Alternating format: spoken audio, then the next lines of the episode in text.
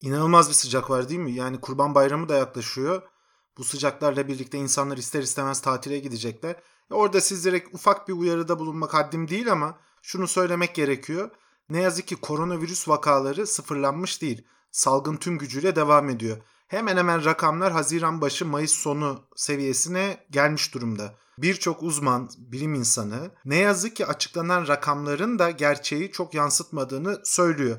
Bunu siz de zaten sosyal medyadan falan takip ediyorsunuz. Dolayısıyla kendinize çok dikkat edin. Koronavirüse karşı gereken bütün önlemleri alın. Tatil beldelerine gitmek elbette herkesin hakkı. Ancak bunu yaparken özellikle ulaşımda ve diğer alanlarda kendi ve yakınlarınızın sağlığı için gereken bütün tedbirleri alacağınızı umuyorum. Bir ikincisi bahsetmek istediğim konu böyle açılışta. Ne yazık ki bir süredir sizleri ihmal ettim. Bundan dolayı büyük bir üzüntü yaşıyorum. Ama şunu da söylemek istiyorum. 42 dakika hiç beklemediğim kadar çok dinlendi, geniş bir kesime ulaştı. E bu yüzden de bütün dinleyicilere, sizlere teşekkür ediyorum. Çok güzel yorumlar var. Ekşi Sözlük'te Google ve Apple kullanıcıları arasında. O yorumları yapan arkadaşlara da buradan şükranlarımı sunuyorum. Tabi eleştiriler de var. E onları da halletmeye çalışıyoruz. Mikrofonumuz biliyorsunuz tost makinesi şeklindeydi. Onu değiştirdik, geliştirdik. Zaman içerisinde diğer sorunları da çözeceğiz. E, bu işi birazcık yeni yeni öğreniyorum. Bu ses mühendisliği gerçekten özel bir alanmış. Podcast sayesinde bu alan hakkında da bir fikir sahibi olmayı başardım. Gelen eleştirilerde tabii tempo sorunu özellikle söyleniyor. Çok yoğun bir içeriğimiz var.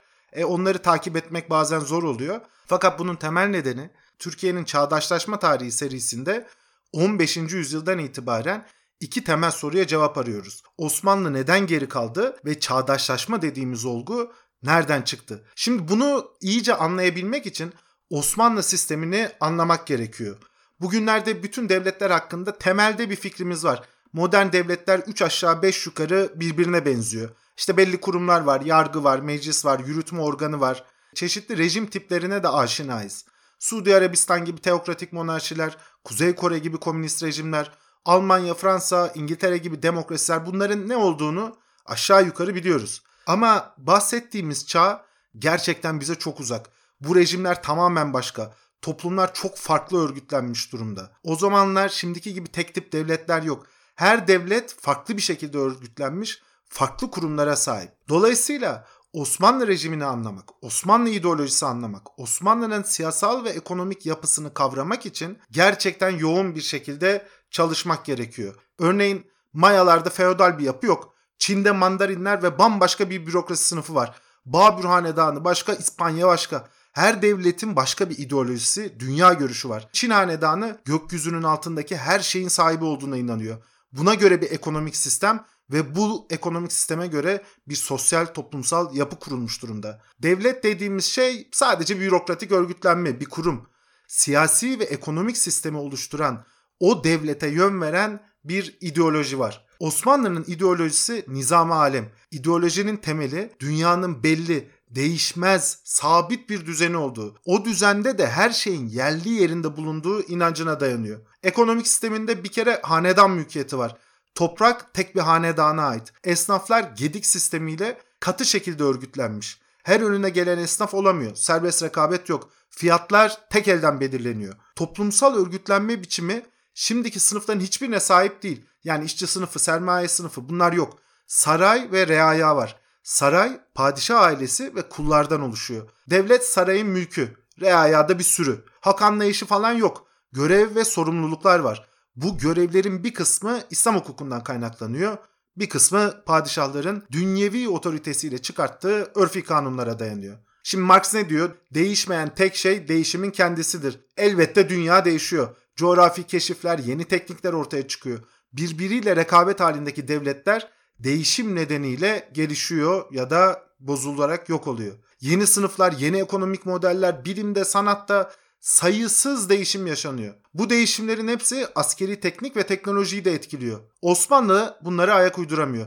Neticede ekonomik, sosyal, askeri her açıdan perişan halde kalıyor. Osmanlı'nın bir varlık ve yokluk savaşına düştüğünü, çağdaşlaşma projesinin de Osmanlı'nın hayatta kalma mücadelesine verdiği isim olduğunu hatırımızda tutmak zorundayız. Şimdi tabii bizim eğitim sistemimiz rezil bir eğitim sistemi. Bunların hiçbirisi de anlatılmıyor. Yani Osmanlı ideolojisi nedir? Devletin kuruluş ilkeleri nelerdir? Ekonomik siyasi sistem nedir? Bunların bir imparatorluğa olan etkileri nedir? Bu konuda hiçbir bilgi verilmiyor. Mekanik bir devlet var. Bu devlet makine gibi askeri fetihler yapıyor. Fakat o dönem yaşayan insanlar nasıl yaşıyorlar? Ne yiyorlar? Ne içiyorlar? Bu askeri sistemi finanse eden ekonomik model ne? Hiçbirinden bahsedilmiyor. Bunun da bir nedeni var. Çünkü bu konular böyle çağdaş bir şekilde tarih doktrinine uygun olarak anlatılırsa bu ülkede yetişen kimse de Osmanlı romantizmi, nostaljisi böyle bir şey kalmaz. Bir insan Osmanlı'da halkın %97'sinin köylü olduğunu, köylülerin bir sipahiye vergi verdiğini, zorla kimi zaman savaşa götürüldüğünü, doğan her çocuktan üçünün öldüğünü, kimi zaman karnını doyuramadığını, kimsenin serbest ticaret yapamadığını, çoğu zaman eğitim alamadığını, adi bir mahkeme filan olmadığını, halkın artan vergilerden bunaldığı için dağlara kaçtığını, insanların para kazanmak için kaçakçılık yapmak zorunda kaldığını, sermaye birikimi elde etmenin tek yolunun devlet makamlarını kullanmak olduğunu vesaire tüm bunları bilirse elbette Osmanlı dönemi kafasında rüya gibi bir dönem olmaz.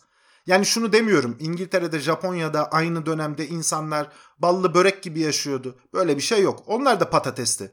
O dönem oralarda yaşayanlar da korkunç zorluklarla, acılarla mücadele ediyordu. Ama oralardaki eğitim sistemi tarihsel olarak o insanların yaşadıkları acıları, feodal dönemin neden son bulduğunu, neden ve nasıl değiştiğini anlatıyorlar. O yüzden de Avrupa'da, Japonya'da ah o günler ne kadar güzeldi, feodal döneme dönelim, beylere serflik yapalım, samuraya paspas olalım diyen bir kişi bile yok. Orada bunu anlatan bir eğitim sistemi var.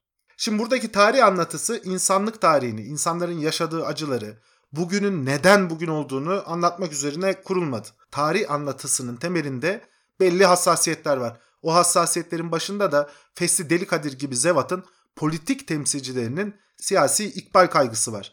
Şimdi geçenlerde Yusuf Kaplan bir yazı yazdı. Adamdan sürekli bahsetmekten ben de rahatsızım ama bir zihniyeti ortaya koyuyor. Diyor ki Tanzimatla yönünü, cumhuriyetle yörüngesini yitirdi Türkiye. Yönünü ve yörüngesini yitiren bir toplumun ruhunu da yitirmesine yol açacak zihni ve ahlaki bir savrulma yaşaması mukadderdi. Ya şimdi arkadaş geçen bölümde gördük. Eğer çağdaşlaşma hareketi olmasa Osmanlı diye bir şey yoktu. Batılı güçler karışmasa Kavalalı Mehmet Ali Paşa Osmanlı'yı yıkıp geçmişti. Osmanlı hanedanı da son buluyordu. Kavalalı Mehmet Ali Paşa dönemi başlıyordu. İş bitmişti yani. Hangi ruhu kaybedecek? Bir haritaya bakıp onun üstünden menkibeler yazıyorlar. O harita gerçeği göstermiyor. Mısır'ı o zaman Osmanlı yönetmiyor. Kavalalı Mehmet Ali Paşa yönetiyor. Yunanistan'ı Osmanlı yönetmiyor. Tepedelenli Ali Paşa yönetiyor. İmparatorluğun her yanı böyle. Padişah sarayı bile yönetemiyor. Yeniçeriler, ulemalar kafalarına göre bir padişah indirip bir padişah kaldırıyorlar. Ne ruhu hangi ahlaki savrulmadan bahsediyoruz? Ölen, ölmekte olan bir devlet yaşama mücadelesi veriyor. Olan bu. Tarihi olduğu gibi anlayan bir nesil bunun hamasetini yapan, araç sallaştıran Yusuf Kaplan gibi adamları okumaz. Bunun edebiyatını yapanlara oy vermez. Bu da bizi böyle bir açmazda bırakıyor. Bahsi geçen dönem bize doğru düzgün anlatılmadığı için bu dönemi anlamak için gereken araçlardan yoksun yetişiyoruz. Dolayısıyla önceki bölümlerde bu yoğun konuları hızlı bir şekilde anlatmak zorunda kaldım. Temponun nedeni bu. Artık bunlardan bir kere bahsettiğimize göre biraz yavaşlayıp çok daha geniş geniş başka konuları konuşabiliriz. Bu arada bu sohbetin zannettiğimden çok daha büyük olduğunu da fark ettim. Artık birazcık da bunu bir sorumluluk duygusuyla yapıyorum. Bugün e, Ankara'da aşağı inmiştim. İşte telefonumda bir bozukluk var onu tamir ettireceğim. Orada Furkan diye bir arkadaşla tanıştım. Lise öğrencisi. E, bir vesileyle bizim podcast'i de dinliyormuş. Kendisinin nezaketi, tatlılığı işte ailesiyle birlikte dinlemişler. Bunun gibi adını sayamadığımız nice insana, fiziken göremediğimiz e, binlerce kişiye dokunuyoruz. Onların hayatlarında bir anı dolduruyoruz. Dolayısıyla bu anı da kaliteli geçirmekte, o insanların hafızalarında güzel kalmakta fayda var. 42 dakikanın bu yeni bölümünü kayıt ederken özellikle Furkan'a ve onun gibi şimdi ismini bilmediğim, ne yazık ki henüz tanışamadığım sizlere de bir kez daha teşekkürlerimi sunmak istiyorum. Konu Tanzimat. Hep birlikte şu dönemi şöyle bir elden geçireceğiz.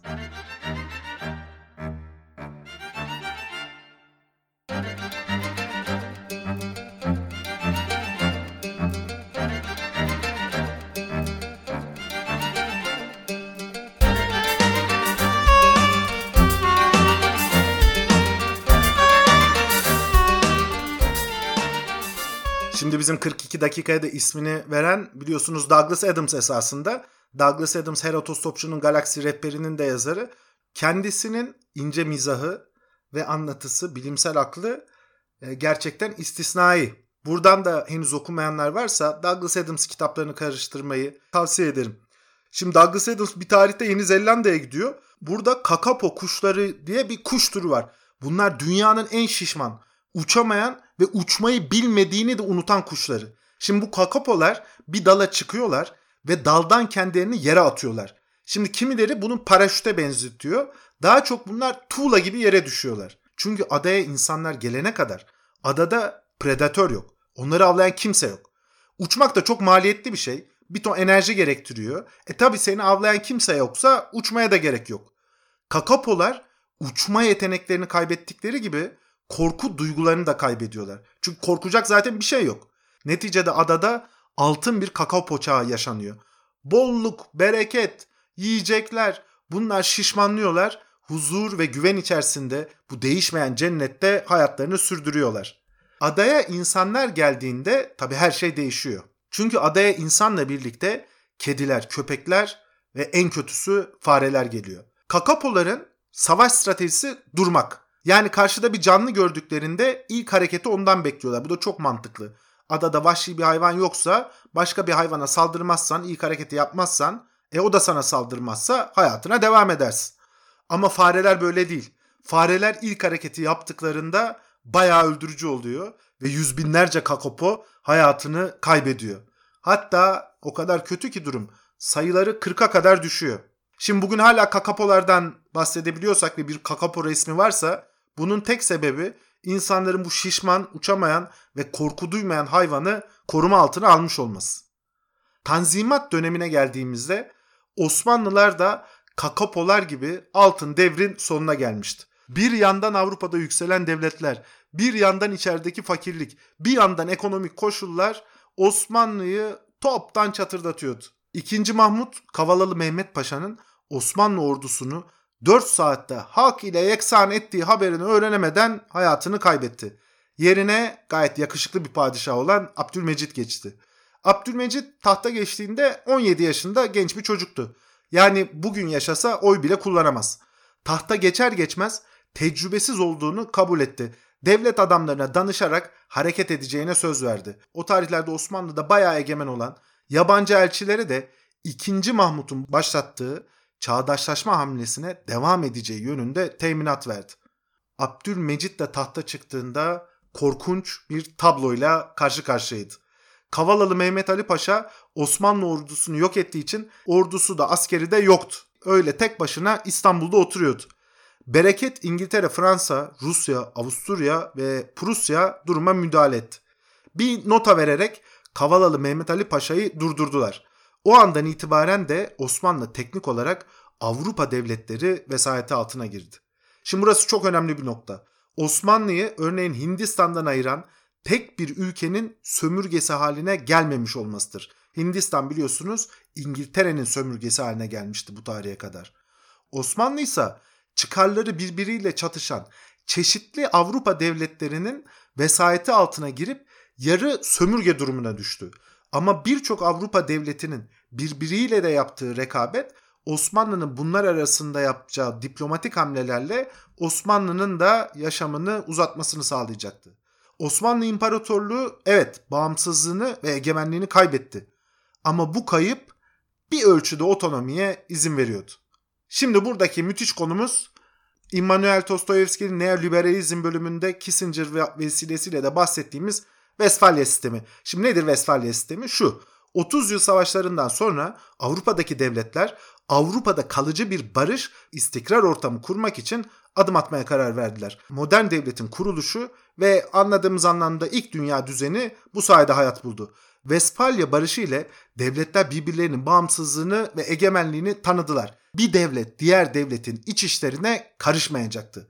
Her devlet diğer devlete elçi gönderecek. Bu sayede devletler arasındaki sorunlar, ihtilaflar önce diplomatik yollarla çözülmeye çalışacaktı. Böylece bütün devletler birbirleriyle devlet olmak vasfı itibariyle eşit olduklarını kabul ettiler. Her devlet bir bağımsız entite olarak, bir bağımsız varlık olarak Kabul edilince de devletler arasındaki ilişkiler siyasi bir tabana, gerçekçi bir zemine oturdu.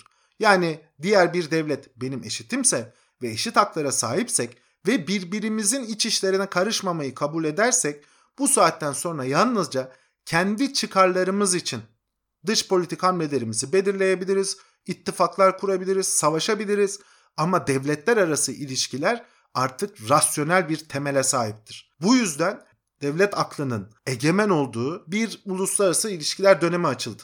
Bizim açımızdan şöyle bir önemi var. Bu Mehmet Ali Paşa ve arkasından oluşan 5 büyük Avrupa devletinin Osmanlı üzerinde kurduğu egemenlikle artık Osmanlı İmparatorluğu bağımsız ve egemen bir entite, bir tüzel kişilik olma hüviyetini kaybetti. Bugünden sonra Osmanlı'nın tüm hayatına yabancı devletler damgasını vurdu.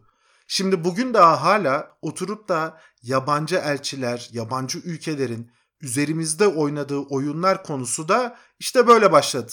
Yabancı elçiler saray üzerinde ya da paşalar üzerinde gittikçe güçlerini arttırınca her paşa hatta kimi zamanlar padişah ayakta durabilmek için bir yabancı güce dayanmak zorunda kalınca oturup yabancı ülkelerin çıkarları doğrudan toplumun geleceğini, ülkenin geleceğini belirleyen enstrümanlara dönüştüler. Osmanlı'nın hayatta kalması kendisine bağlı değil, başka güçlerin onaylamasına bağlıydı. 200-300 yıl önce yaşadığımız bu ağır travma bugün hala dünyanın tamamını bir komplo teorisiyle algılayacak, algılamamıza neden olacak kadar büyük bir travma oldu.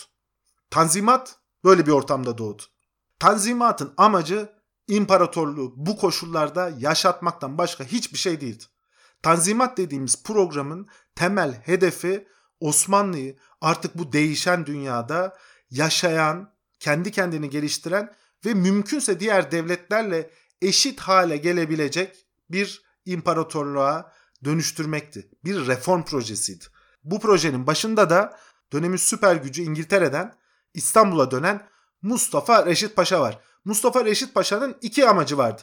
Bir, Avrupa devletlerinin Osmanlı'ya müdahale etmesini engellemek. Şimdi bunu anlamak için Osmanlı'daki milletler sistemini anlamak gerekiyor. Millet bugünkü manada millet filan değil. Milletin esas anlamı din birliği, ümmet. Yani Müslümanlar bir millet, Hristiyanlar bir millet. Hatta Hristiyan mezhepleri de Osmanlı açısından birer millet. Balta Limanı Anlaşması'ndan sonra geçen bölümde görmüştük. Osmanlı'da yabancı tüccarlar gayet etkin bir konuma ulaştı. Bunların birbirleriyle ve Osmanlı unsurlarıyla çıkan ittilaflarının çözümü bunların hangi hakka sahip olduğu da önemli bir sorun oldu. Fransa Katolikleri, Rusya Ortodoksları himayesi altına aldı. Bu şekilde Avrupa devletleri sürekli Osmanlı'nın iç işlerine karışmaya başladılar. Tanzimatın amacı bu ilişkileri yasal bir çerçeveye oturtup Avrupa devletlerine Osmanlı iç işlerine sürekli müdahale etme imkanından yoksun bırakmaktı. Tanzimatın ikinci bir amacı daha var. O da devleti yeniden düzenlemek, dedik ya reform yaparak tanzim etmek, çağdaş bir hale getirmek. Reşit Paşa fazlasıyla iddialı bir adam. Lord Palmerston'a da bir tane mektup yazıyor. Diyor ki amacım değiştirilemeyecek şekilde yerleşmiş bir sistem kurmak. Şimdi yeri geldi. Uluslararası ilişkiler tarihine geçen hani İngiltere'nin daimi dostları ya da daimi düşmanları yoktur. İngiltere'nin daimi çıkarları vardır sözü var ya onun da sahibi Lord Palmerston. Hükümetlerin rasyonel akılla kendi çıkarları doğrultusunda hareket etmesi gerektiğini doktrin haline getiren adamlardan bir tanesi. Şimdi bugün Türkiye'ye baktığımızda kürsü tokatlayarak böyle ey Merkel filan diye bağırarak sürdürülen tamamen iç politikaya yönelik, tamamen günlük siyasi çıkarlara yönelik bir politika yerine gerçekçi, akılcı, Türkiye'nin imkanlarını, kapasitesini bilen, dünya koşullarını bilen bir doktrinin hayata geçtiğini görmek tabi bizim için de güzel bir değişiklik olurdu. Neyse tekrar kolumuza geri dönelim. Tanzimat fermanıyla şunlar oldu. 1. Padişah bu fermanla kendi iradesinin sınırlanmasını kabul etti. Şimdi bakın burası çok ömelli. Bunu kabul ederek padişah devlet tarihimizde ilk kez mutlak egemenlik yetkisinin bir sınırı olduğunu kabul etmiş oldu. Abdülmecit buna böyle yok efendim bürokratik vesayet, yok efendim yargı vesayet filan demedi. Kendi isteğiyle, bilerek, doğru olduğu için yönetime meşru kabul edilebilecek bir sınır inşa etti. İkinci önemli konu. halkın can, mal ve namusunun korunmasını kanunlara bıraktı. Yani halkın can, mal ve namusunun korunması padişahın ve onun kullarının keyfiyetine değil, önceden bilinen, ilan edilen ve padişahın da uymak zorunda olduğu kanunlarla çerçeve ve koruma altına aldı. Hükümet yönetimi de yani idare de kendi keyfine göre değil, temel ilkeler olarak belirlenen belli ölçütlerle yapılacak kanunlara göre düzenlenmesi onaylandı. Esas kanunların temel nitelikleri de belirlendi. Yani hükümet yönetimine ve can ve mal güvenliğini teminat altına alacak temel kanunların nitelikleri de Tanzimat Fermanı ile belirlendi. Şimdi bir, bu kanunlar şeriata uygun olacak. Amaçları can, mal ve namus hakkının korunması olacak.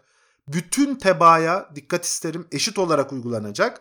Yani rozeti şöyle olanlara farklı, böyle olanlara farklı değil. Herkese eşit. Padişah da bu kanunlara aykırı davranmamaya söz verecekti. Şimdi bugün hala devam eden kanuni esası, temel kanunlar yani anayasa tartışması da böylece başlamış oldu. Bizim için bir başka önemli nokta. Şimdi devlet dediğimiz şey böyle cennetten falan çıkmaz. Gökten yeryüzüne zembille inmez. Devleti yönetenler de melekler değildir. Kanlı canlı bizim gibi insandır. Dolayısıyla devlet açık veya kapalı, zımni bir toplumsal sözleşmeyle kurulur. Devletler egemenlik gücünü doğrudan yönetenlerin rızasından alır. Fransız İnsan ve Yurttaş Hakları bildirgesinde bu çok güzel, çok nezih kelimelerle açıklanmıştı. Niye? Çünkü herhangi bir dönemde devleti yöneten veya bu örgütte görev alan insan sayısı neticede toplumun tamamından daha az. Herhangi bir toplum kendi istediği zaman bir devleti yıkıp yeni bir devlet kurabilir. Şimdi teorik çerçevede bu mümkünse bunun olmamasının bir nedeni vardır. Ona da rıza denir. Bu rıza yani toplumun rızası zorbalıkla elde edilmiş olabilir. Böyle bir devletin meşru bir egemenlik gücüne sahip olduğunu kabul etmek mümkün değil. Yani şimdi Kuzey Kore'de devlet bürokrasisi o kadar güçlü ki ve eldeki zor araçları o kadar kuvvetli ki Kuzey Kore toplumunun kendi hükümetini değiştirme şansı yok.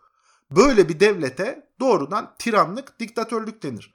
Ama İsveç'te halk belli zamanlarda sandığa gidiyor, serbest seçimler yapılıyor, basın özgürlüğü var, diğer özgürlükler var.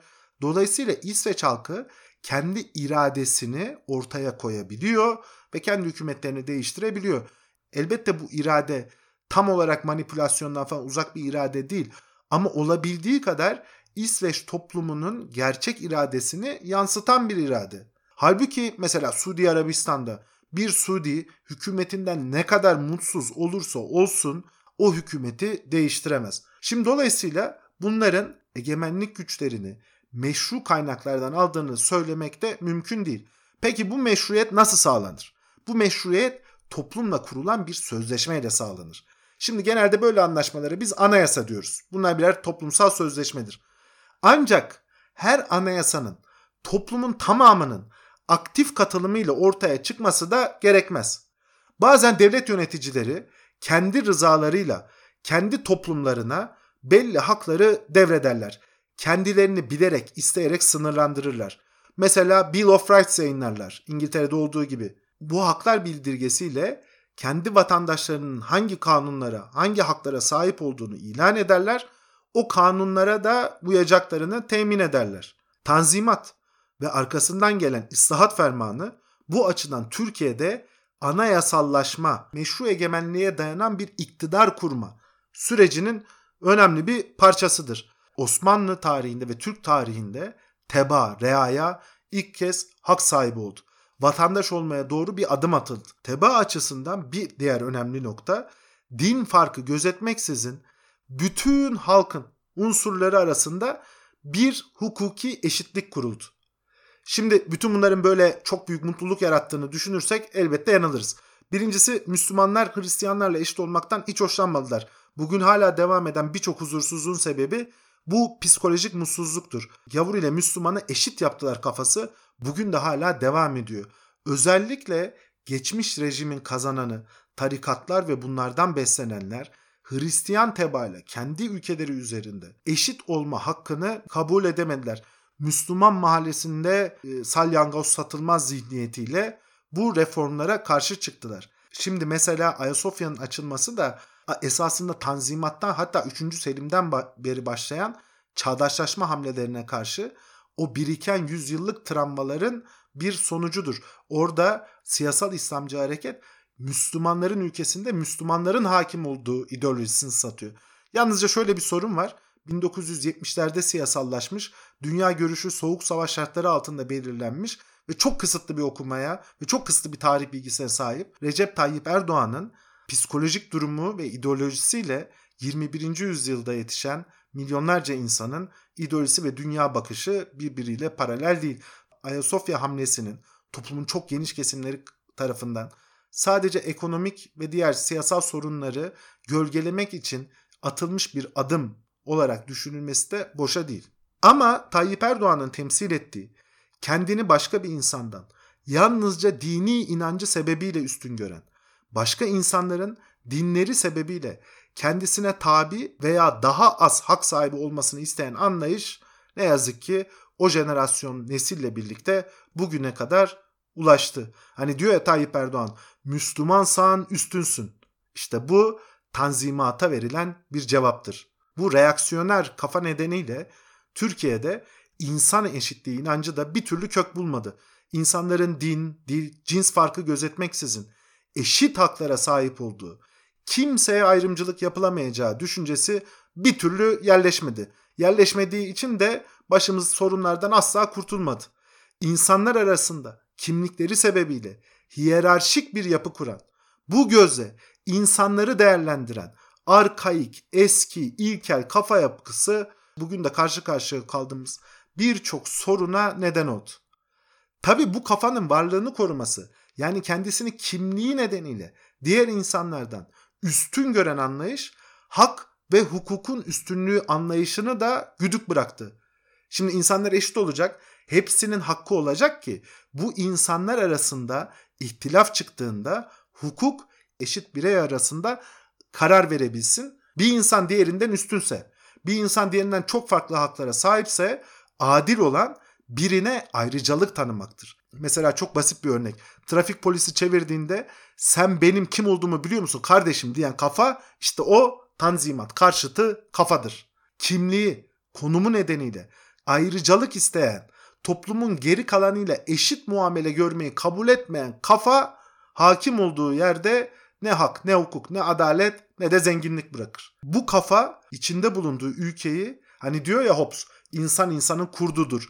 İşte o kurtların hakim olduğu bir jungle'a çevirir. Güçlü olan güçsüz olanı ezer yok eder. İktidara gelen güçlü olduğuna göre kuralları o koyar. Güçsüze düşen de yalnızca buna itaat etmektir. Tekrar söyleyelim. Tayyip Erdoğan işte bu çizginin sembolüdür. Onun kafasında güç bendeyse, çoğunluk bensem benim dediğim olacak diyen anlayış var. O yüzden kendisini zihniyet olarak 2. Mahmut'un da Abdülmecid'in de Mustafa Reşit Paşa'nın da gerisine koyabiliriz. Şimdi parantezi bitirdik. Tanzimat düzenlemelerinden Hristiyanlar mutlu olur zannedersiniz. Ne yazık ki onlar da memnun olmadı. Evet Tanzimat ile Hristiyanlara özel vergiler kaldırıldı. Ama bunun karşılığında askerlik yükümlülüğü getirildi. Değil mi? Eşit vatandaşsak, eşit haklara sahipsek yükümlülüklerimiz de eşit olacak. Hristiyanlara alternatif tercih olarak askerlik yükümlülüğü yapmak istemiyorlarsa bedelli askerlik hakkı sunuldu. Şimdi bedelli askerlik uygulamasının Hristiyan tebaaya biraz fazla ağır geldiği, kendilerini hiç mutlu etmediği de gözüküyor. Mustafa Reşit Paşa ve Tanzimatçılar bu düzenlemelerin yanı sıra ekonomik anlamda da imparatorluğu rahatlatacak adımlar atmaya çalıştılar. Millete illallah dedirten iltizam usulünün kaldırılması planlandı. Adil, eşit, tabana yayılan modern bir vergi politikası kurulmaya çalışıldı. Herkesin gücü nispetinde vergi tahsil edilmesi ve kimseden fazla bir şey istenmemesine vurgu yapıldı. Şimdi burada önemli nokta Osmanlı vergiyi tabana yayarsa elbette daha geniş kaynaklara sahip olacak. Yani bu vergi politikasıyla artık esasında 19. yüzyılı ve çağ anlamış devlet yönetiminde bir ekonomik aklın da ortaya çıktığını görebiliyoruz. Bu ilkenin uygulanmasından daha önemli bir şey varsa bu aklın yerleşik hale gelmesidir. Belgenin bizzat kendisinin 19. yüzyılda yaşanan korkunç ekonomik çaresizliği ispatlıyor olması da bir kenara not etmemiz gereken bir husus. Şimdi bahsettiğimiz çağda Avrupa ülkeleri artık kapitalist ekonomiye sahip. Sanayi devrimi yaşanıyor. Sermaye birikimi artıyor. Devletler geniş bir vergi tabanı ve gelir toplama araçlarına sahip oluyor. Bu sayede devletler yenileniyor. Daha büyük merkezi orduları finanse ediyor. Yargı ve maliye teşkilatları her ülke için çok önemlidir. Diyebiliriz ki bunlar devletin temel kurumları. İşte adil karar verecek hakimler, suçu takip edecek savcılar, her türlü güvenlik personeli, teknik maliye elemanları da üniversitelerden çıkıyor. Bu üniversiteler ile devlet geniş bir beşeri sermayeye ve modern devleti yönetebilecek bürokratik kadrolara kavuşuyor. Sermayenin ihtiyaç duyduğu mühendisler, bilim insanları, teknikerler, çalışanlar okullardan mezun oluyor. Şimdi böyle bir imkan seti oluşuyor. Civilization oynayanlar bilecek. Okul yoksa teknoloji yok. Teknoloji yoksa askeri teknik yok. Yeni askeri kaynaklar ve imkanlar yok. Bu da yoksa düşmanlar geliyor sizi tokatlayıp gidiyor. Osmanlı'da bunların hiçbiri yoktu. Osmanlılar predatör görmüş kakapo kuşu gibi 19. yüzyılda var olma savaşı veriyordu. Tabana yayılan vergi politikası devletin daha çok gelir sahibi olması için önemli bir adım. Daha çok gelir, daha iyi asker, daha iyi okullar, daha nitelikli beşeri sermaye demek. Yani Osmanlı uzun süre sonra uçmayı öğrenmeye çalışıyordu. Biz buna modern devlet diyoruz. Bugün bile Tanzimat Fermanı'nda koyulan adil, eşit, insanın gücüne göre vergi uygulamasını ne yazık ki hayata geçiremedik. Denemeye devam ediyoruz. İnşallah bakalım bir yüzyıl daha kaybetmeyiz. Tanzimat dönemi genel bir düzenleme, yenileşme ve batıllaşma dönemidir. Çok özel portreler de çıkmıştır. Sürekli yollama yaptığımız Cevdet Paşa önemli bir devlet adamı olarak Osmanlı tarihin hazırlanmasına öncülük etti. Cevdet tarihi kıymetli bir eserdir. Esas Cevdet Paşa'nın önemli eseri Mecelle'dir. Medeni kanun, medeni ilişkilerin temelidir. Yani diyebilirim ki insanlar doğduğu günden öldüğü güne kadar medeni kanunla haşır neşir olur. İşte nişanlandığınızda medeni kanun var. Evlendiğinizde medeni kanun var. Mal alın, mal satın, efendim miras bırakın, medeni kanun devreye girer. Dolayısıyla medeni kanun hayatının bütününü kapsayan temel kanundur. Tanzimat döneminde bu kanunun başka ülkelerden alınması gerektiğini söyleyenler oldu. Şimdi çok detaya girmeyeceğim. Cevdet Paşa buna karşı çıktı ve kendi tezini ortaya koydu. Ona göre medeni kanun başka bir ülkeden alınmamalıydı. Yerli ve milli bir şekilde hazırlanmalıydı. Bu tez tabi Şeyhülislam'a da önemli bir kapı açtı. Şeyhülislam Hasan Fehmi Efendi medeni kanunun şeriat işiyle ilgili olduğunu, bunun da kendi makamının yetki alanında olduğu iddiasıyla duruma hemen el koydu. Neticede Şeyhülislam'ın çalışmaları Cevdet Paşa'yı bile dehşete düşürecek bir noktaya geldi. Bereket konuya hemen müdahale etti. Cevdet Paşa işi eline aldı ve 16 ciltlik mecelle hazırlandı. Şimdi mecelle bizim için niye önemli? Birincisi seküler. Devir değişince ahkam da değişir kuralını getiriyor. Yani her devrin kuralları farklıdır. İnsanlar kendi akıllarıyla kendi hayatlarına ilişkin çağa uygun belli kurallar koyabilir. Dolayısıyla diyebiliriz ki bugün Türkiye'de de zemin bulmaya çalışan Selefi şeriat anlayışına karşı Mecelle önemli bir direnç noktasıdır. İkincisi ortaya çıkan bu çalışma ve aralanan kapı sayesinde Cumhuriyet dönemi devrimci adımlar attı. Bu dönemi çok iyi anlayan Mustafa Kemal, medeni kanunun böyle yerli ve milli olmasının istediği çağdaş devrimci adımların toplumsal taban bulmasına zemin hazırlamadığını gördüğü için de medeni kanunu biliyorsunuz biz o dönemin en çağdaş medeni kanunlarından biri olan İsviçre'den aldık. Cevdet Paşa değişik bir tespit daha yaptı. Bütün bu sistemin temelinin okullar olduğunu keşfetti. Osmanlı gelişmek, çağdaşlaşmak, ilerlemek istiyorsa beşeri sermayesini geliştirmek zorundaydı. Ne yaptı? Öğretmen okulu kuruldu. Eğitim alanında önemli adımlar atıldı. Kadın öğretmen yetiştirilmesi için okullar kuruldu. İlk kadın öğretmen bu dönemde tayin edildi. Mühendishane, harbiye ve tıbbiyenin gelişmesi devam etti. Birçok mezunlar Avrupa ülkelerine gönderildi ve bu insanlar Türk modernleşmesine ileride damga vurdular. Dinamik, basan, koşan, pres yapan devlet adamı Cevdet Paşa çağdaş anlamda bir üniversite kurmaya da çalıştı ama bu çabası başarıya ulaşamadı. Fakat bu yolda giderken kurulan Galatasaray Lisesi daha sonra üniversite hüviyetine kavuştu ve Türkiye'ye önemli hizmetler vermeye başladı. Şimdi Cevdet Paşa gibi başka önemli insanlar da Tanzimat dönemine damgalarını vurdular. Bunlardan bir tanesi hayatını araştırmanızı da öneririm. Şinasi. Müthiş bir adam. Paris'te mali eğitim gördü. Batılı tarzda ilk tiyatro eserini Türkçe'ye kazandırdı. Gazete çıkardı. Dilde sadeleşmenin öncülüğünü yaptı. Şimdi bu dil meselesinin ne derece önemli olduğunu bugün kavramak gerçekten çok zor ama o zaman milletin konuştuğu dille yazı dili arasında hiçbir bağlantı yoktu. Öne şu cümleye bakın. Cümleye malum olduğu üzere devlet-i aliyemizin bidayeti zuhurundan beri ahkam-ı celile-i Kur'aniye ve kavanin-i şeriyeye kemaliyle riayet olunduğundan saltanat-ı seniyemizin kuvvet, müknet ve bil cümle tebaasının refah ve umamuriyeti diye gidiyor. Bu Tanzimat Fermanı'ndan bir bölüm. Tanzimat Fermanı, bütün o ferman sadece iki cümle. Ortalama her cümle 500 sözcükten oluşuyor. Şimdi bunların anlaşılması mümkün değil. Halk kitleleri bu yazıları okuduğu zaman o yazıların ifade ettiği bilgiyi alamıyor. Dolayısıyla son derece teknik, içine kapanık bir yazı diliyle bilginin toplumsallaşması engelleniyor. Şinasi yalın bir dil kullanarak anlaşılması imkansız olan neredeyse kabalist diyebileceğimiz zaten anlaşılmamak üzere kurulan bu dili de yıktı. Mesela bugün kullandığımız Millet Meclisi, hürriyet gibi kavramlar Şinasi'ye ait.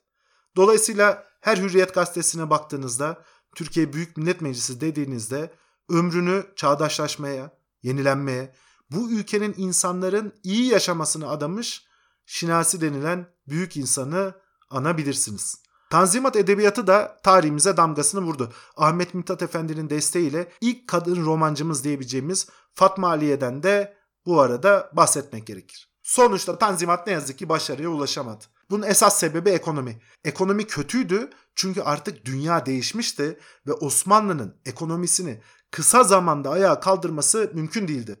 Batı Avrupa devletleri Osmanlı pazarına egemen oldu. Osmanlı'da ciddi bir sermaye birikimi oluşamadı. Osmanlı egemenliği altındaki topraklarda siyasal bir hükme güce sahip değildi. Avrupa devletlerinin vesayeti altındaydı. Bağımsız bir ekonomik kalkınma programı bu yüzden yürütülemedi. Japonya bunu belli bir ölçüde radikal devrimlerle yapabildiği için 20. yüzyılın başında 19. yüzyılın sonunda ortaya büyük bir devlet olarak çıkacak. Hatta Rusya'yı bile yenebilecekti. Belki Osmanlı hükümetinin kendisine güç verecek örneğin Japonya gibi ulusal bir temeli olsa bu alanda da bir adım atabilirdi. Bu ulusal temele dayanarak kendi bulunduğu coğrafyada siyasi bir güce kavuşup bu vesayeti birazcık yıkıp ekonomik bir reform projesi ortaya koyabilirdi. Ama Osmanlı böyle bir temelden de yoksundu.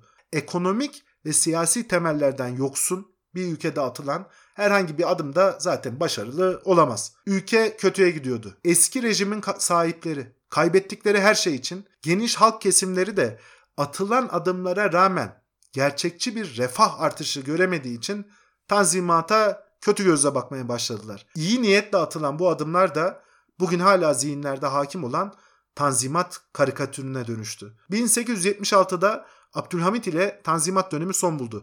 Diyebilirim ki tarihte Tanzimat dönemini en iyi kavrayan insan Mustafa Kemal Atatürk'tür. Hem Tanzimat'ın zorunlu olduğunu hem de bunun neden başarıya ulaşamadığını anladı. Ulusal ve ekonomik temellerden yoksun Osmanlı'nın çökmesinin zorunlu olduğunu gördü. Türkiye Cumhuriyeti bu temel ve anlayış üstüne kuruldu. Dikkat edin, egemenlik milletindir. Yani ulusal bir temel kuruldu. Bağımsızlığa özel bir vurgu yapıldı. Avrupa devletleri ile eşitlik konumu Lozan ile kabul ettirildi ve onların vesayeti bir ölçüde atılmaya başlandı. Ekonomik bağımsızlığı korumak için gereken temel kurulduktan sonra da çağdaşlaşmanın temeli olacak ekonomik planlar ve adımlar atılmaya çalışıldı. Şimdi bu konularda ileride elbette konuşacağız. Burada bir virgül koyalım. Tanzimat ve sonrasına bir sonraki bölümde devam edeceğiz. Jön Türkler Kanuni Esası Abdülhamit İttihat ve Terakki macera devam ediyor. Görüşmek üzere.